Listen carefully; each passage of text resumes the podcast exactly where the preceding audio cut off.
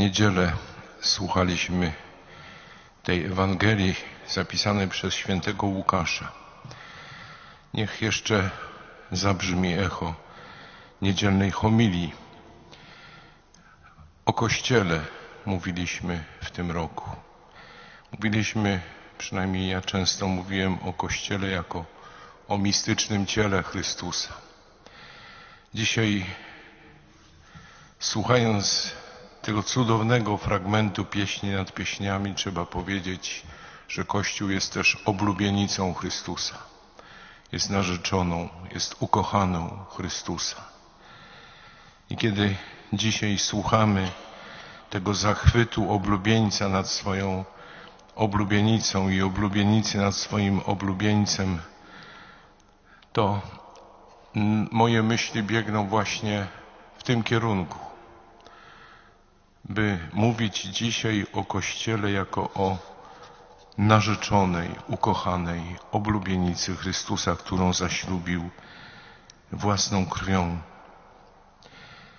Użyłem dzisiaj na początku modlitwy z akatystu, hymnu Kościoła Wschodniego opiewającego Boga Rodzica, bo też i o niej możemy powiedzieć, że jest oblubienicą, przyjaciółką, ukochaną, najpiękniejszą. W jednym z z kondakionów tego arkatystu, w jednym z hymnów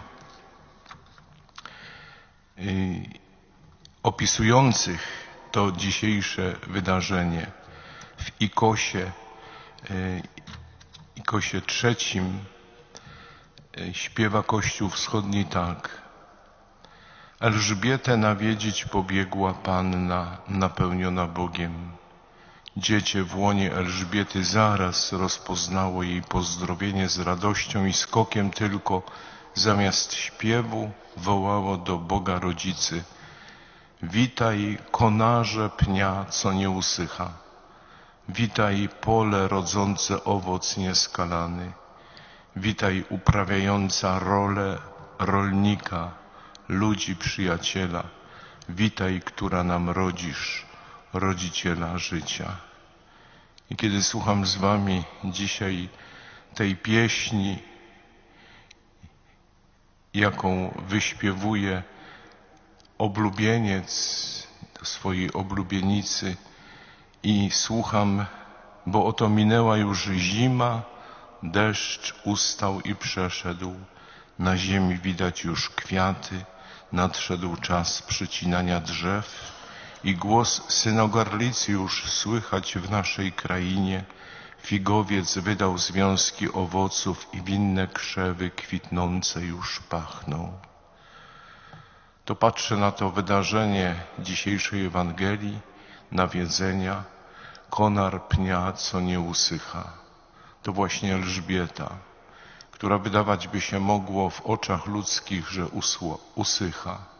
Jest coraz starsza, coraz słabsza, nigdy nie rodziła dzieci a oto nosi w sobie życie. Bóg daje na tej ziemi zeschłej, y, jałowej ziemi, którą doprowadził do tego grzech, daje nowe życie. Dzisiaj patrzymy na zalążek Kościoła, na oblubienicę, która przychodzi, by przynieść życie tam, gdzie jest śmierć. Tam, gdzie życie wydawać by się mogło umiera przez grzech i śmierć, tam oblubieniec przychodzący przynosi życie. Życie, które nie zna granic. Bóg, który daje życie. Kościół jest zalążkiem życia, choć nosi w sobie często śmierć grzechu, ale ciągle jest zalążkiem życia przynosi wiosnę, przynosi odrodzenie życia, bo oblubieniec Kościoła daje swojej oblubienicy życie. Siostry i bracia, mówiąc o Kościele, patrząc na drugi raz na, wy, na wydarzenie dzisiejsze ewangelicznej, słuchając przepięknej pieśni sławiącej oblubienicę, Przyjaciółko moja piękna maj przyjdź, gołąbko ma ukryta w rozpadlinach skały i w szczelinach przepaści, ukaż mi swoją twarz. Jakby Chrystus, oblubieniec, wołał do Kościoła, do swojej oblubienicy, do nas i wzywał nas do życia, bo Kościół w świecie współczesnym to zalążek życia. Jesteście cząstką życia choć czasami rani nas grzech, ale ciągle nosimy w sobie życie. Pozory i to, co zewnętrzne, czasami prowadzi do fałszywego odkrywania tajemnicy Kościoła. Tak jak Elżbieta, która usychała, a jednak wydała życie.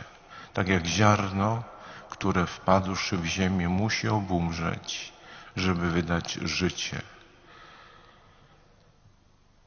Miły mój odzywa się do mnie i mówi, powstań przyjaciółko ma, piękna ma i pójdź, bo oto minęła już zima, deszcz ustał i przeszedł, na ziemi widać już kwiaty.